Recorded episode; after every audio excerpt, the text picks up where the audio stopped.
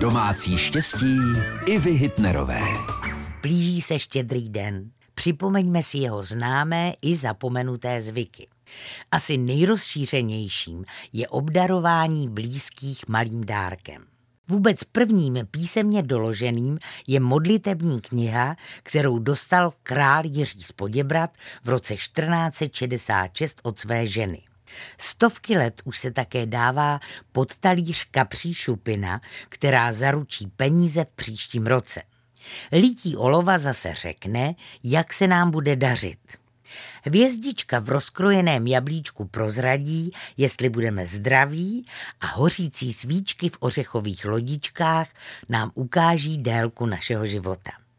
K zapomenutým zvykům patří sekera pod stolem.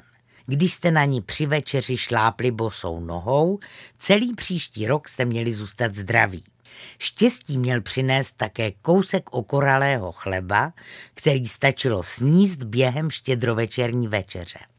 Vánoční zvyky jsou krásné, tak na ně nezapomeňte ani letos. Vaše Iva Hitnerová. Domácí štěstí i Hitnerové, rady do domu i do života. Každý den v našem vysílání.